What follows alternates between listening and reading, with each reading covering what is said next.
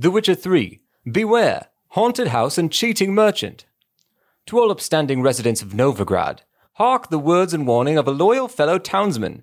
Do not do business with that blackguard de Jonquier.